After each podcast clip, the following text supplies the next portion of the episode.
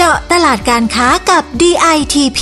พอดแคสต์ดีๆ ที่จะช่วยเจาะลึกข้อมูลการค้า เพื่อสร้างความสำเร็จให้กับธุรกิจของคุณ จัดโดยสำนักพัฒนาตลาดและธุรกิจไทยในต่างประเทศหนึ่งกรมส่งเสริมการค้าระหว่างประเทศกระทรวงพาณิชย์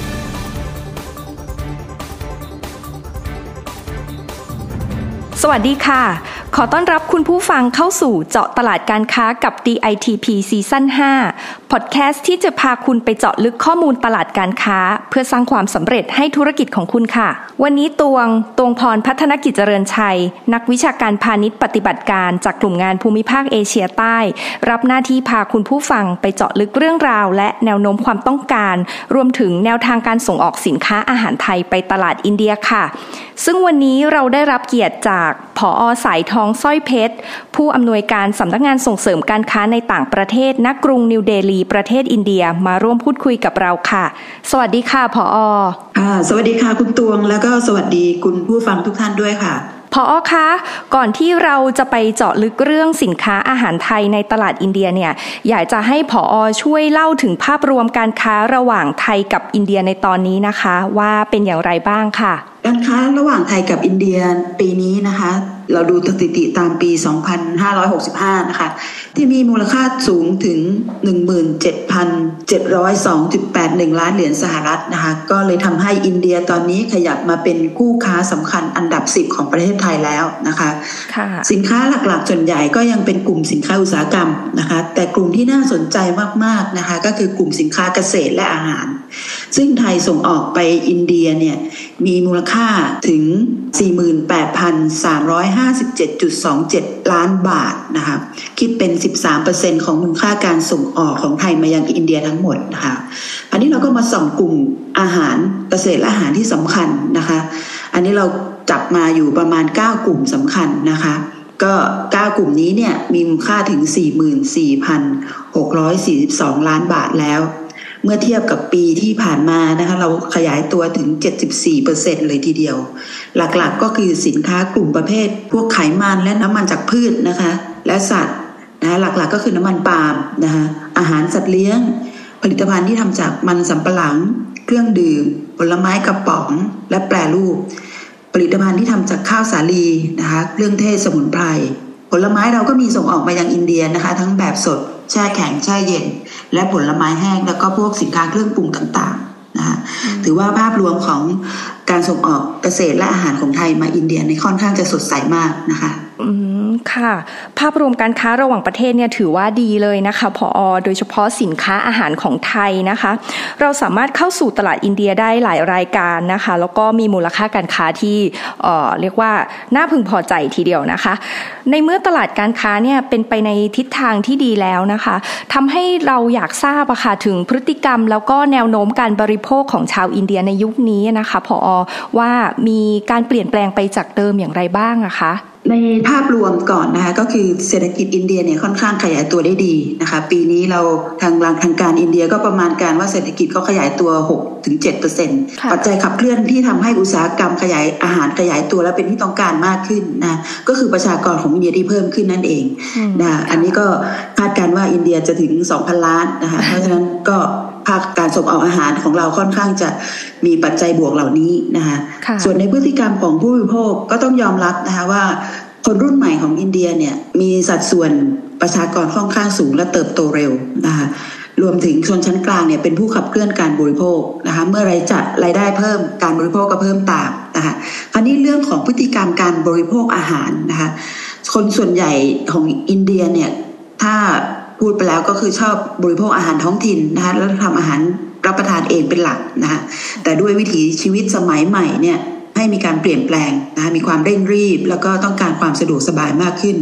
ยิ่งในช่วงโควิดที่ผ่านมาเนี่ยความระมัดระวังในการบริโภคอาหารเนี่ยก็เลยเป็นโอกาสทำให้พวก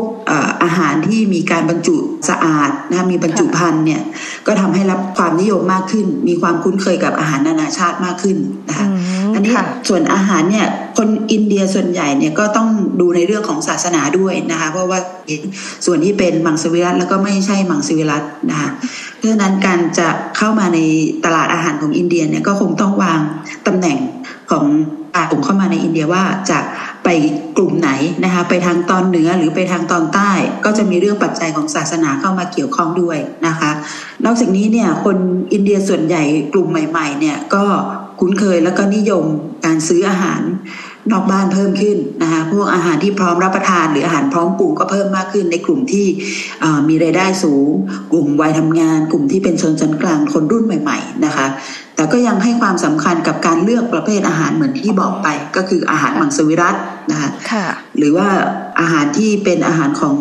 กลุ่มมุสลิมนะคะ ซึ่งก็อาหารกลุ่มนี้ก็ค่อนข้างจะมีความน่าสนใจนะคะนอกจากนี้แนวโน้มการบริโภคอาหารที่ทำจากพืชก็มีแนวโน้มเพิ่มขึ้นนะคะ ก็ทำให้อินเดียเนี่ยหันมารับประทานอาหารแปรรูปหรืออาหารสำเร็จรูปหรืออาหารพร้อมรับประทานมากขึ้น โดยเฉพาะอาหารที่มีคุณภาพต่อสุขภาพ ทั้งของว่างหรืออาหารพร้อมทานนะคะ ส่วนช่องช่องทางการซื้ออาหารเนี่ยก็มีทางเลือกมากขึ้นนะคะ ก็มีการซื้อผ่านออนไลน์หรืออีคอมเมิร์ซมากขึ้นเช่นกันอ๋อค่ะ ก็จะเห็นได้ว่าพฤติกรรมของผู้บริโภคชาวอินเดียนะคะ ก็เปลี่ยนแปลงไปจากเดิม พอสมควรเลยนะคะ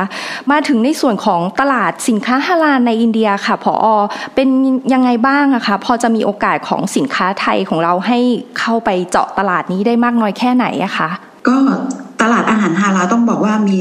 มีโอกาสเช่นกันนะคะ ก็คือว่าอินเดียเนี่ยจากที่บอกไปก็คือประชากรส่วนใหญ่เนี่ยมีอายุน้อยลงนะคะแล้วก็มีประชากรจะเพิ่มมากขึ้นนะคะ ประกอบกับว่าความมั่นคงทางอาหารของอินเดียยังไม่มากพอเมื่อจะเทียบกับจำนวนประชากรและรายได้ที่เพิ่มขึ้นนะคะจึงต้องมีความต้องการนำเข้าอาหารเพิ่มมากขึ้นโดยเฉพาะสินค้าที่กลุ่มเกษตรและอาหารเหมือนที่บอกนะคะส่วนตลาดอาหารฮาลาเนี่ยค่อนข้างจะ มีแนวโน้มที่ดีนะคะ เพราะว่าอินเดียเนี่ยมีประชากรมุสลิมมากกว่า 209 ล้านคนแล้วนะคะ ก็คือคิดเป็นประมาณ 14%ของประชากรทั้งหมดของประเทศ มากเป็นอันดับสามของโลกรองจากอินโดนีเซียและปากีสถาน แล้วก็มีการคาดการณ์ว่าประชากรมุสลิมเนี่ยจะเพิ่มมากขึ้นเป็น 236 ล้านคนในอีกไม่กี่ปีข้างหน้านะคะ เพราะฉะนั้นเนี่ยจึงถือว่าตลาดอาหารฮาลาค่อนข้างจะเป็นตลาดที่ใหญ่นะคะเมื่อเทียบกับตลาดในประเทศอื่นนะคะแต่ว่าในความต้องการด้านอาหารและเครื่องดื่มอาหารฮาลาก็ยังยังไม่ค่อยแน่นอนนะคะอยู่ในช่วงเริ่มต้นนะคะเพราะว่าคนส่วนใหญ่ก็ยังไปโฟกัสว่าอาหารเป็นมังสวิรัตหรือไม่เป็นมังสวิรัตเป็นส่วนใหญ่นะคะเพ ราะฉะนั้นเนี่ยก็ถือว่าในแง่ดีก็คือตลาดอาหารฮาลาลในอินเดียก็ค่อนข้างเปิดกว้างอยู่นะคะเพราะฉะนั้นเนี่ยมีโอกาสมากขึ้นนะโดยเฉพาะสินค้าของไทยที่ส่งออกมาในกลุ่มอาหาร ถ้ามีตารับรองอาหารลานของไทยเองเนี่ยก็เป็น การสร้างความมั่นใจในระดับหนึ่งนะคะแต่ว่ายังไงก็ตามเนี่ยหากจะทำตลาดอาหารฮาลาจริงๆเนี่ยก็คงจะต้องมาขอรับรองตราและมีการตรวจสอบฮาลาลในในในอินเดียด้วยเช่นกันนะคะแต่ทั้งนี้ทั้งนั้นเนี่ยการติดตรารับรองอาหารฮาลาลในอินเดียเนี่ยไม่ได้เป็นกติกาบังคับของรัฐบาลนะคะ ก็เป็นถือเป็นเรื่องของการตลาดนะคะการสร้างความมั่นใจ คนที่จะรับรองตาฮาลาลก็คือเป็นองค์กรอิสลามของเอกชนที่จะเป็นคนรับรองในอินเดียนะคะ ซึ่งผู้ผลิตเองก็จะขอรับรองตาฮาลาลก็ได้นะคะหรือจะมีการติดตาฮาลาลที่มาจากประเทศไทยก็ได้เพื่อสร้างความมั่นใจในระดับหนึ่งนี่ก็เป็นเป็นอีกโอกาสหนึ่งที่จะทำให้มีความมั่นใจเพิ่มมากขึ้นนะคะตรงนี้น่าสนใจมากเลยนะคะ แล้วการขอตรารับรองฮาลาลในอินเดียเนี่ยค่ะ ต้องเริ่มต้นหรือว่ามีวิธีทำยังไงบ้างนะคะ อยากให้ผอช่วยให้คำแนะนำกับผู้ประกอบการไทยที่สนใจเรื่องนี้สักนิดนึงอะค่ะค่ะ ก็ถ้าพูดถึงกลุ่มอาหารที่เป็นอาหารบริโภคนะคะ ไม่ว่าจะเป็นฮาลาหรือไม่นะหรือจะเป็นอาหารปกติทั่วไปเนี่ยยังไงก็ต้องมีกติกาบังคับของรัฐบาลก็คือองค์กรอาหารและยาของอินเดีย อันนี้เป็นกติกาแรกที่ต้องผ่านนะแต่ถ้าจะจับตลาดของตลาดอาหารฮาลาลเนี่ยแล้วสนใจที่จะมารับรองตาฮาลาลในอินเดียเนี่ยก็จะมีเอกสาร ประกอบนะคะก็อย่างเช่น เอกสารการขออนุมัตินำเข้าและจำหน่ายนะคะโดยหน่วยงานความปลอดภัยด้านอาหารของอินเดีย หรือออยอินเดียนั่นเอง ต้องมีการแจ้งรายการส่วนผสม หนังสือรับรองจากผู้ผลิตว่า ปลอดส่วนผสมตามหลักของอิสลามนะคะ หลักข้อห้ามของศาสนาอิสลาม มีใบอนุญาตส่งออกมีตัวอย่างผลิตภัณฑ์นะคะหลังจากยื่นใบสมัครเรียบร้อยแล้วเนี่ยองค์กรเอกชนด้านที่มีการรับรองให้การรับรองตาฮาลาลก็จะไปตรวจสอบสถานที่นะคะของผู้นำเข้านะคะที่มีการเข้ามาก่อนที่จะออกตรารับรองให้นะคะอืม ค่ะ ในเมื่อโอกาสเนี่ยมันเปิดแล้วนะคะ ตลาดสินค้าฮาลาลในอินเดียเนี่ยก็ถือว่ามีความเป็นไปได้สูงทีเดียวนะคะ เพราะว่าอินเดียเนี่ยก็นับว่าเป็นตลาดขนาดใหญ่เนาะรวมถึงข้อบังคับจากทางภาครัฐเนี่ยก็ไม่ได้เป็นอุปสรรคมากมายเนาะในตลาดอินเดียเนี่ยในความเห็นของพออนะคะ ยังมีเรื่องอะไรบ้างหรือเปล่าคะที่อาจจะเป็นความท้าทายของสินค้าฮาลาลไทยสำหรับผู้ประกอบการไทยที่อาจจะต้องระมัดระวังนิดนึงอะคะ่ะก็ความท้าทายในด้านการตลาด ของอาหารนะคะไม่ว่าจะเป็นอาหารฮาลาลหรืออาหารทั่วไปเนี่ยสภาพความท้าทายที่เราอาจจะต้องอมีความรู้เอาไว้นิดนึงนะคะก็คือเรื่องอินเดียเป็นตลาดที่อ่อนไหวกับราคานะคะแต่ว่าก็ต้องการสินค้าที่มีคุณภาพ ส่วนราคาจำหน่ายสินค้าอาหารนำเข้าเนี่ยก็มักจะสูงกว่าสินค้าอาหารที่ผลิตในประเทศอยู่แล้วนะคะ ความท้าทายอีกอันหนึ่งก็คือเรื่องของอ การกระจายสินค้าการขนส่งที่ค่อนข้างใช้เวลานานนะคะ ก็ทำให้สินค้าของอาหารที่ต้องเข้ามาเนี่ยส่วนใหญ่เนี่ยต้องมีอายุประมาณหนึ่งปีขึ้นไป อันนี้เป็นข้อบังคับของออยอินเดียนะคะส่วนภาษีอัตรานำเข้าเนี่ยก็ค่อนข้างมีอัตราสูงนะคะแต่ก็ถือว่าอาหารแปรรูปหรือสินค้าอาหารหลายรายการของเราเนี่ยได้อันที่สงจาก FTA นะคะหรือข้อตกลงการค้าเสรีที่ ไทยและอินเดียจัดทำไว้ไม่ว่าจะเป็นข้อตกลงอาเซียนอินเดีย หรือข้อตกลงไทยอินเดียนะคะอันนี้ก็ถือว่ามีส่วนสำคัญในการลดต้นทุนนะคะนอกจากนี้ก็ยังมีมาตรการที่ไม่ใช่ภาษีที่รัฐบาลอินเดียให้ความสนใจแล้วก็ระมัดระวังเรื่องอาหารมากขึ้นนะคะก็แน่นอนเมื่อระมัดระวังมากขึ้นก็มี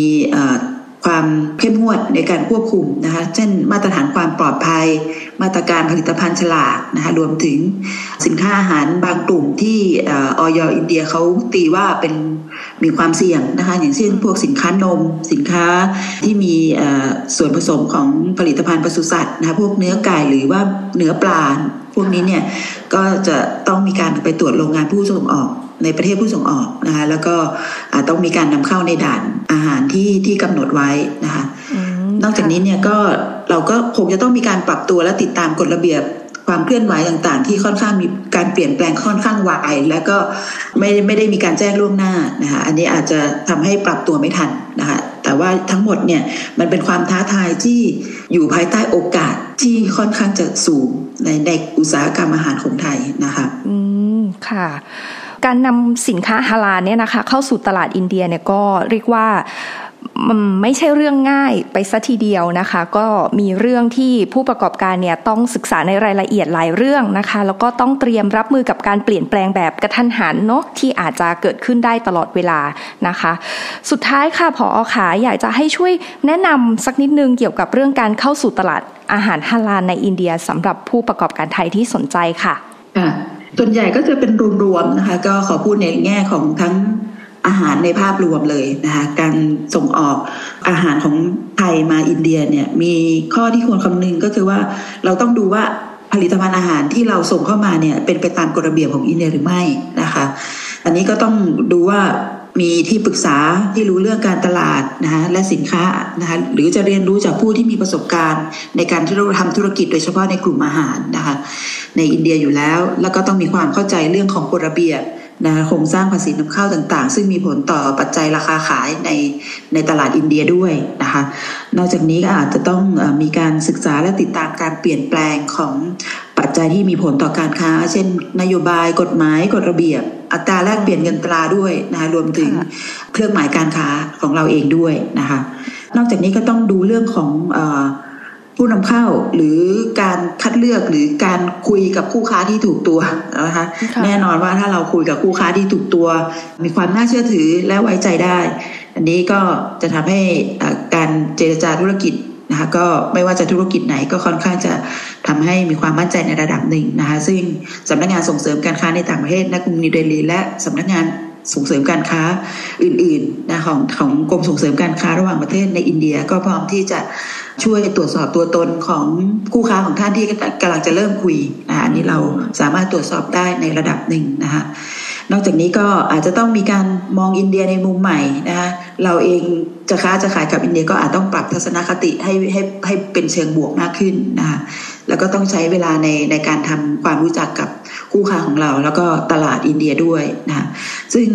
ทางกรมก็อยากจะแนะนำนะคะว่าถ้าตอนนี้ประเทศเราก็เปิดแล้วทั้งอินเดียก็เปิดการเดินทางระหว่างกันนะคะหากมีโอกาสอยากให้มาสำรวจตลาดอินเดีย แล้วก็เข้ามาร่วมงานแสดงสินค้าที่ทางกรมส่งเสริมการค้าระหว่างประเทศจัดขึ้นนะคะในในตลาดอินเดียเพื่อเปิดโอกาสให้เราได้สำรวจและสัมผัสพฤติกรรมผู้บริโภคโดยตรงในนี้ก็จะเป็นประโยชน์ต่อการค้าเราในอนาคตด้วยค่ะ ค่ะก็อย่างที่ท่านผออได้บอกไปนะคะว่าการหาคู่ค้านะคะที่มีความน่าเชื่อถือนะคะ เรียกว่ามีทัศนคติที่ดีต่อตลาดอินเดียนะคะ รวมถึงการพยายามหาโอกาสในการเข้าร่วมงานแสดงสินค้านะคะ ไม่ว่าจะเป็นงานที่สำนักงานของเราจัดที่กรมจัดหรือว่างานแสดงสินค้าในต่างประเทศเองนะคะ อย่างสม่ำเสมอเนี่ยก็จะเป็นการช่วยสร้างโอกาสในการส่งออกสินค้าไปยังตลาดอินเดียได้อย่างดีนะคะสำหรับผู้ประกอบการนะคะที่สนใจเกี่ยวกับเรื่องงานแสดงสินค้านะคะ ตอนนี้ค่ะกรมของเราค่ะกำลังจะจัดงานแสดงสินค้าอาหารและเครื่องดื่มนะคะ ชื่อว่างานไทเฟกซ์อนุกาเอเชีย 2023 นะคะ งานนี้ค่ะจะจัดขึ้นระหว่างวันที่ 23 ถึง 27 พฤษภาคมนี้นะคะ โดยเฉพาะงานแสดงสินค้าอาหารและเครื่องดื่มนะคะ ที่ผู้ประกอบการหลายรายเนี่ยอาจจะกำลังตั้งตารออยู่นะคะ นั่นก็คืองานไทเฟกซ์อนุกาเอเชีย 2023 ค่ะ ซึ่งงานนี้นะคะ เท่าที่ทราบเนี่ยทางสคตนิวเดลีเนี่ยค่ะก็ได้มีการส่งผู้นำเข้าสินค้าอาหารนะคะ จากทางอินเดียเนี่ยมาประมาณ 25 บริษัทเลยทีเดียวนะคะสำหรับงานนี้ค่ะจะจัดขึ้นในช่วงวันที่ 23 ถึง 27 พฤษภาคมนะคะ โดยตลอดการจัดงานเนี่ยก็จะเป็นวันเทรดนะคะ ตั้งแต่ 23 ถึง 27 เลย แล้วก็ในวันสุดท้ายค่ะ 27 เนี่ยจะเป็นวันพับลิกหรือว่าวันจำหน่ายปลีกค่ะ ผู้ที่สนใจนะคะสามารถไปร่วมชมงานได้ที่ Challenger Hall 1-3 แล้วก็ Impact Exhibition Center หรือว่า IEC Hall นะคะ5-12 Impact เมืองทองธานีค่ะสำหรับคุณผู้ฟังนะคะที่ต้องการข้อมูลการค้าอื่นๆ เพิ่มเติมเนี่ยสามารถเข้าไปดูได้ที่ www.ditp.go.th นะคะหรือว่าสามารถโทรสอบถามได้ที่สายด่วนของกรมค่ะ1169 เช่นกันค่ะสำหรับวันนี้นะคะต้องขอขอบคุณท่านผอสายทองเป็นอย่างมากนะคะ ที่มาร่วมพูดคุยกันใน EP นี้ ขอบคุณมากๆค่ะ ขอบคุณมากค่ะค่ะ แล้วก็สุดท้ายนี้นะคะ ฝากกดติดตามกดไลค์กดแชร์พอดแคสต์เจาะตลาดการค้ากับ DITP ไว้ด้วยนะคะ เพื่อจะได้ไม่พลาดเรื่องราวที่น่าสนใจค่ะ เกี่ยวกับการค้าการลงทุนนะคะสำหรับวันนี้หมดเวลาแล้ว เราสองคนต้องขอลาไปก่อน สวัสดีค่ะ สวัสดีค่ะ เจาะตลาดการค้ากับ DITP ติดตามข้อมูล ข่าวสาร และกิจกรรมดีๆ เพิ่มเติมได้ที่ www.ditp.go.th หรือสายด่วน 1169